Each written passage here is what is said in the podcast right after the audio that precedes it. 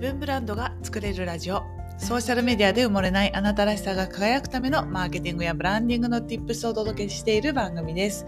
こんにちは。ブランドプロデューサーの高取ゆり子です、えー、今日はですね、えー、コラボライブということで、えー、歯科衛生士さんで英語通訳の君江さんをお招きして、えー、いろいろね、えー、っとインタビューをさせていただきました。もう後半はちょっと半分コンサルみたいになっちゃってるんですけど、もしよかったら聞いてみてください。それではどうぞ。はい。ということで、今日はゲストをお迎えしております。えっ、ー、と、歯科衛生士さんで、かつ英語の通訳もされている、キミエさんです。キミエさん、よろしくお願いします。こんばんは。ゆりかさん、今日はよろしくお願いします。お願いいたします。大阪で歯科衛生士をしています。君江と申します。よろしくお願いいたします。よろしくお願いします。あのインスタを見てくださってる方はご存知だと思うんですけど、実は私たちちょっと音声トラブルが発生しまして、急遽ポッドキャストに、えー、移行する形でこれを収録しております。よろしくお願いします。はい、パチパチパチ。いやね、なんとかするだよね。すごいですね。私もありがとうございます。貴重な経験、ポッドキャストがまず初めて。おお、初ポッドキャストおめでとうございます。ありがとうございます。いい経験です。ね、これを聞いてくださっているリスナーさんの方は初めてだと思うんですけど、えっと、私がねあのいつも属しているあの企業コミュニティで出会った君江さんです。もう一度ちょっと自己紹介をお願いできますでしょうか？はい、え大阪で歯科衛生士、歯医者さんでね、歯のクリーニングをしています。君江と申します。ね、今、大阪のクリニックに所属してるんですけど、日本にお英語の患者さん。ちょっと痛くて見てくれとか、ちょっと歯のクリーニングだけどっていう、あの、海外の患者さん、英語の患者さん、外国人の患者さんを英語で担当させてます。で、先生がね、治療が必要になった時は、さんのあの日本語の日本人の先生がこういう処置しますって言ったときは、海外患者さん、英語の患者さんに英語でここの歯がこういう治療になりそうですけど大丈夫ですか？とか、日本だったらあの保険証ですね、保険証持ってますか？とか、そういうあの本当に日本の歯科のことを英語で、はい、通訳とかあの間に入って架け橋させていただいています。あありがとうございます。私もあの日本に帰ると必ずあの予約をしてクリーニングに行くんですよ。なぜならばやっぱスイスは高いっていうのと、うん、あと言葉の問題もあって、やっぱり自分の母国語で安心していろいろ見たいっていうのありつつ、でもやっぱりね日本はちょっと遅れてるなっていう感じもあるから もうクリーニングだけとかあのあんまり治療というよりも、うん、あのクリーニングとか美容のために通ってるっていう感じで使ってます。うん、意識、うん、意識がね、歯の意識も高いね。ね今回なぜ君江さんとコラボ、あ、そう、そうありがとう。でもね、ヨーロッパの人はやっぱ高いからね。日本人より。ね、いくら、あ、そう、は。スイスのクリーニング、スイスでクリーニング受けるっていくらぐらいするんですか？日本円でね、1万5千円ぐらいかな。ああ。で、保険がね、あんまり効かなくて、歯科は保険対象外で、健康保険の中に歯科が含まれないのよ。だから余計に、そう、だそのために余計にね、予防歯科の予防の仕組みがすごくできていて、もう3ヶ月に1回とか半年に1回とか歯医者さんから必ず連絡があってあの、まあ、日本でも今そうだと思うんだけれどもあのまめにそのメンテナンスにお金と時間をかけるっていう感じを印象を受けます。うん1万5,000円高いですねでも治療も高いからいかに自分の歯を守ろうっていうことですよね。その通り。ね。払わない払いたくないが、たら、払いたくないから自分の歯をちゃんと大切にして治療にならないようにメインテナンスを受けて自分の歯を守自分で守ろうってことですね。そうそうそう。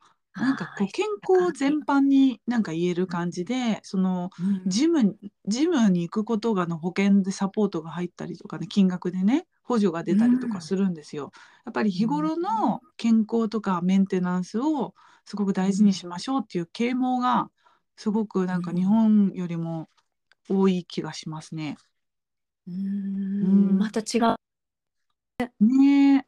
まあうんちょっとそのスイス事情はさておき、そのキメイさんがね、まあ歯科衛生士でかつ、まあ、英語対応もできるっていうそのスキルをあの、うん個人でねこの発信活動をされてるんですよね。インスタグラムも拝見したんですけど、そのはいインスタを発信しようって思ったきっかけって何かあったんですか？やっぱり一番はあの認知してほしいあの私こういう衛生士もいるんだ英語 all English で対応している衛生士がいるんだっていうこととかで英語で対応してみると患者さん喜んでもらえるよっていうこととか一人喜んでもらえたら次々新患さんまた紹介できてくれてどんどん医院が他の歯医者さんと比べて差別化他の医院と比べてオンリーワンの歯医者になれるよとかその英語対応できる医院になる可能性っていうのはすごい感じるんですよね。うんでやっぱり英語がまず話せないから海外の人来ても「ノー」って言っちゃうとか例えば英語を話してるのが他の人見られてるのが恥ずかしいから話せて話せるとしてもちょっとうーん私話せませんみたいになっちゃうのとかもったいないよっていうのをあのもっと委員の可能性とか英語を話すことで本当に患者さんからありがとうって言ってもらえる喜びみたいなのはそう衛生士としてのキャリアアップとか人としてのこうスキルアップになるよっていうのをねやっぱり伝えたいなと思ってインスタを発信させていただいてます。なるほどね。うん、これじゃあ日頃のメッセージはあの、外国人の患者さんへのメッセージではなくってどちらかというと日本人の歯科医院さんたちが対象ってことなんだね。そうなんです。いまずは歯科医院さんに変わってほしいというか変わる可能性チャンチャンスあるよっていうのですね医院さんとか院長先生に向けうんて発信したいなと思っています。なんかそのそういうふうに発信しようもっと知ってもらいたいって思ったきっかけってなんかあったの？あそうですね振り返ると私も最初はあのいきなり英語を海外の患者さんに話せるわけではなくて私も話せないところからスタートだったんですよ。英語うん。喋れない衛生士だったんですけど、なんか海外国人の患者さんがポツポツ来るなっていうタイミングがあってやっぱね、話せないって悔しいんですよね。伝わらないとかうん。おい倒しますね。お口開けてくださいね。とか日頃言えてることができないってちょっとストレス。わかる。でちょっとその わかります？えっとですねそう大阪でねそう英語のレッスン受けてたんですけど、うんうん。やっぱり上達しない。っていうか学校の英会話って使えなくない？なんか。そうそうそうジャンルが違うはい言葉だとなんか勉強にならないっていうか使えないっていうか。あのね、うんのシチュエーションでなんていうのそのシチュエーションに合った英語を聞かないと上達しないなっていうのは思いますよね。うん。うん、先生もで教えられないでしょ？しかも業界用語なんてわかんないから。そうなんですよ本当になんなんかね普通のイギリス人のおっちゃんみたいなうん。先生だったから、歯医者でもなければ、歯科業界の人でもない人から英語を学んでもやっぱり一般的な英語を、うん、でやっぱなんか本格的に英語を身につけたいなと思ったのもあってなんかい留学あそうそうそう留学っていうのを調べたんですよ。うん。そしたらあのイギリスいいなだ当時ねワンダイレクションにあのどっぷりハマってたんで。懐かしい。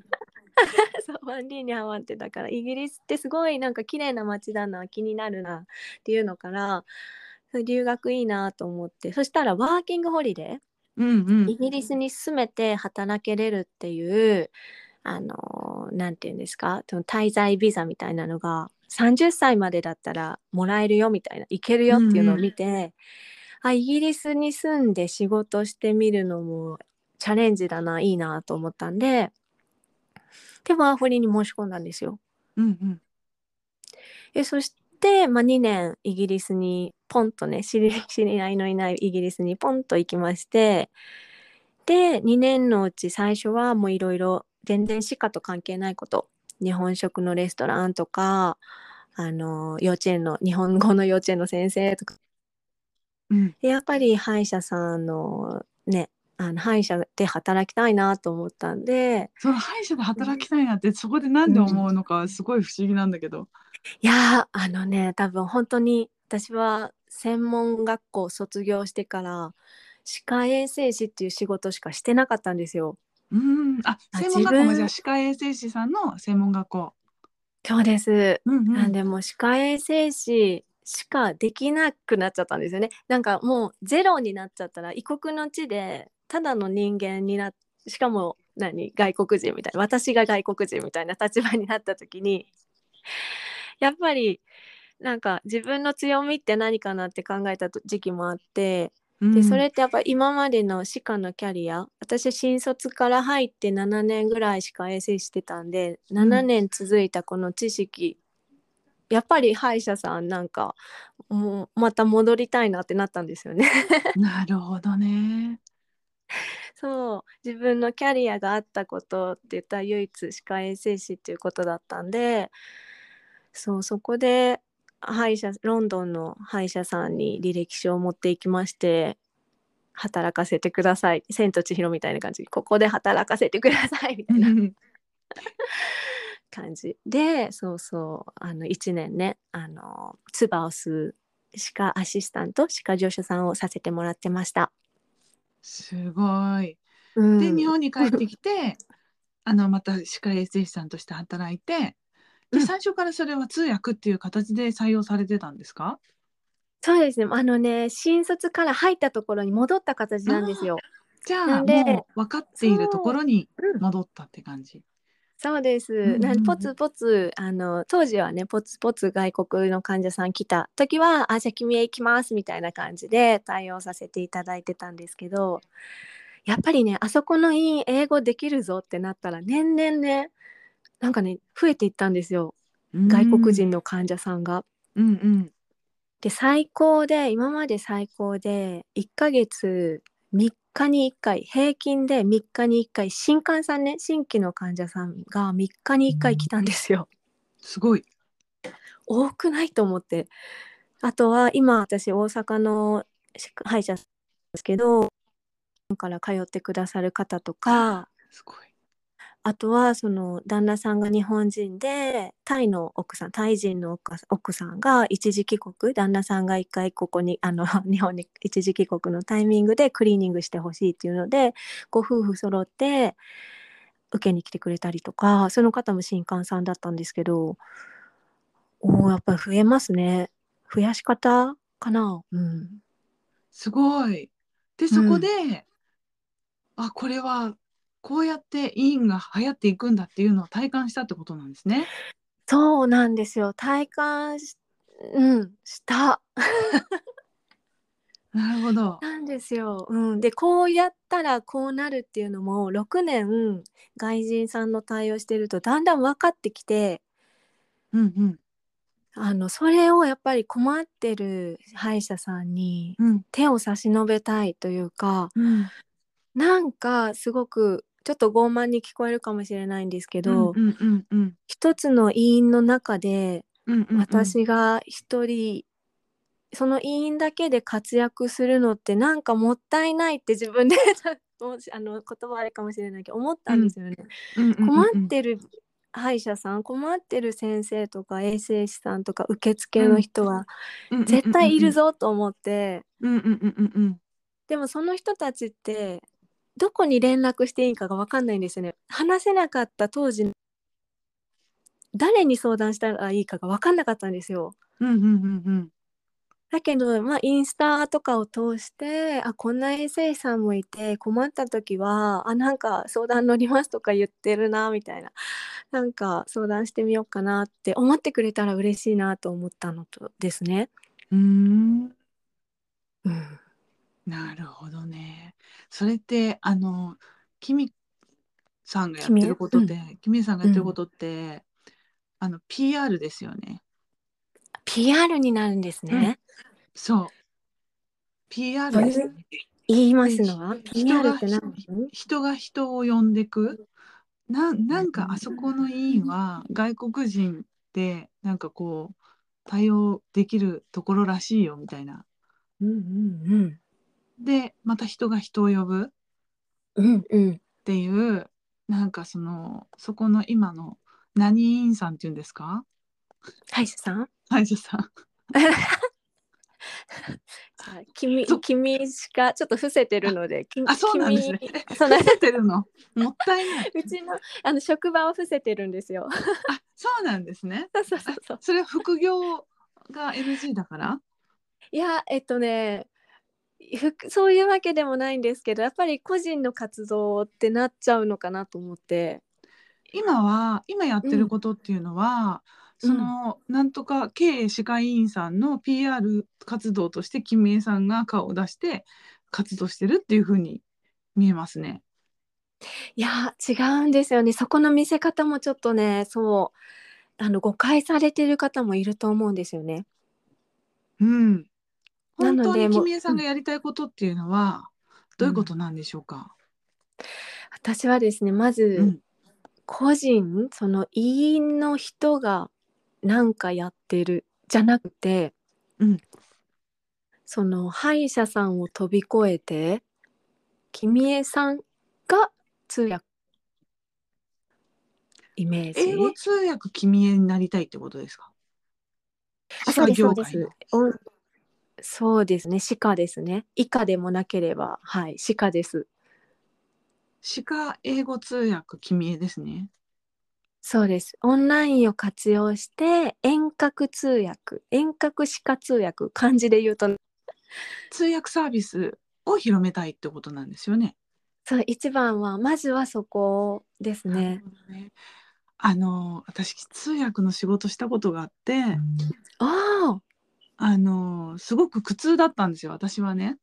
えどういう点でですか？あ？の翻訳と通訳ってあるじゃん。はい翻訳はもう本当にひたすら文章を翻訳してったんですけどそれも向いてなくって、うんで通訳はなんかそういうガイドさん通訳ガイドうんでなんか自分が知ってる分野をこう訳してあげるっていうのはあのまだまだ得意だったんですけどやっぱりできると好きかどうかは違うなと思って通訳はね私の中から外れた分野あなんですよ。だけどそうなんです君江さんは英訳はすごいうれ、あの楽しんでやってる印象を受けるうんですがそれをご自身ですごい楽しんでやってる感じですか？そうですね。あの私も書くとか文章がちょっと苦手なんですけど、会話の方がやっぱり好きというか好きで。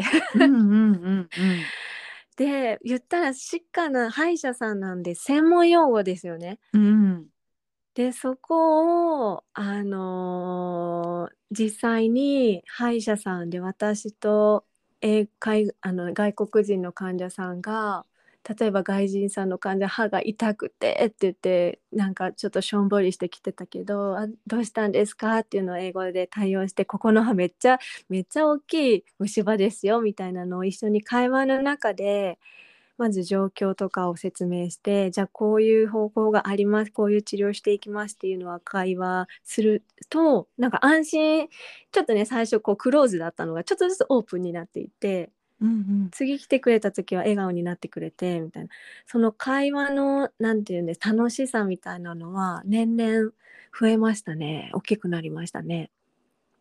その会話っていうのは患者さんと君江さんの会話ですよね。そうですあ、ですよねなるほど。ってことはやっぱり患者さんの、あのを喜ばせるための通訳なんじゃないですか？うんうんうん。そうするとターゲットはいいんじゃなくて外国人の日本語が話せない患者さんがターゲットなんじゃないのかな。のか。と思ったんですけど今話聞いてると。そっか。うん、どっちもあれですか？満足させるっていう戦略いう方法もありです。例えばありですかね。例えば、うん患患者さんにも喜んでもらえてうん、うん、例えば今知り合いの先生があの話せない英語話せないあの歯医者さんの先生がうん、それでも海外の人がちょっと立て続けに LINE していて、うん、なんどうやって会話してるんですかって私が聞いたら、うん。その先生はもう片言の分かりやすい日本語で話してますっておっしゃってて。うん、うん、でも、まあ、それで成り立ってるのでも今でも十分いいかもしれないですけどもっと海外の外人さんの患者さんは深いところ専門用語とか深いところとか本当に聞きたいところを聞けてるのかなとか逆に先生も10伝えたいところを3しか伝えれてないもどかしさみたいのはないのかなとか思ったり想像しています。なるほどそこは聞いてないんですね。今からそうなんですよ。なるほど。じゃあこれから聞いてみて。なんかとりああえず3割だけどその場がしのげてる、丸で終わってるんだったらえず必要じゃないところに必要必要っていうのは結構難しいじゃないですか。それよりも外国人の患者さんは今すぐにでも通訳欲しいっていううん。緊急性は高いですよね。君井さんが欲しい 君井さんが欲しい。って思ってる人は外国人の方が多くてうん。多分歯医者さんであの困った時に君江さん思い出してもらって「君江さんすいませんお願いします」みたいなことも多分君江さんやりたくて今の発信をされてるんだと思うんですけど、うん。うん、だったらなんかあの通訳を活用して単位との差別化っていうことよりも、うん。あの何かあったら私におすぐ呼んでくださいみたいなあの、うん。お。スピーディーに対応しますみたいな方があのなるほどお医者さんとねし。ては助かる。君江さんに来てくれて助かる。んじゃないかなって。スピ思いました。ーディーに対応します。オンラインでも？そう。オンラインで。うん。オンラインで外国人患者さんをすぐに対応しますみたいなうんうん。ことの方が。すぐにっていうのをあれですあんま言ってないなと思いましたね。うんなんかその医院の差別化っていうのはそれは経営が決めることで、うん、あの君江さんが決めることではないじゃないですか。なるほど。君江さんはあくまで通訳。うん。通訳できますと。うん。でもし差別化も叶えますっていうことが言えるんだとしたら今の歯医者さんお勤めの歯医者さんが、君江さんが通訳をすることによってもうラッシュ？外国人患者さんラッシュでものすごい売り上げが2倍に上がりましたっていう実績があったら初めてそれで単位と差別化して売り上げ拡大できる歯医者さんを目指しますっていうことが言えるだと思うんですけど、うん。うん。でも今の個人の委員ではなく君へ個人として活動したいっていうことであればうん。前者かなっていうふうにお話聞いて思ったんですけどどうですか？なるほど。そういう見方ですね。うん。確かに。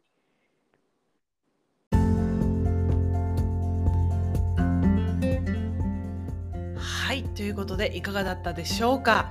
前半はここまで、えー、と後半も引き続きお楽しみに。最後まで聞いていただきありがとうございました。また次の音声でお会いしましょう。またね。チュース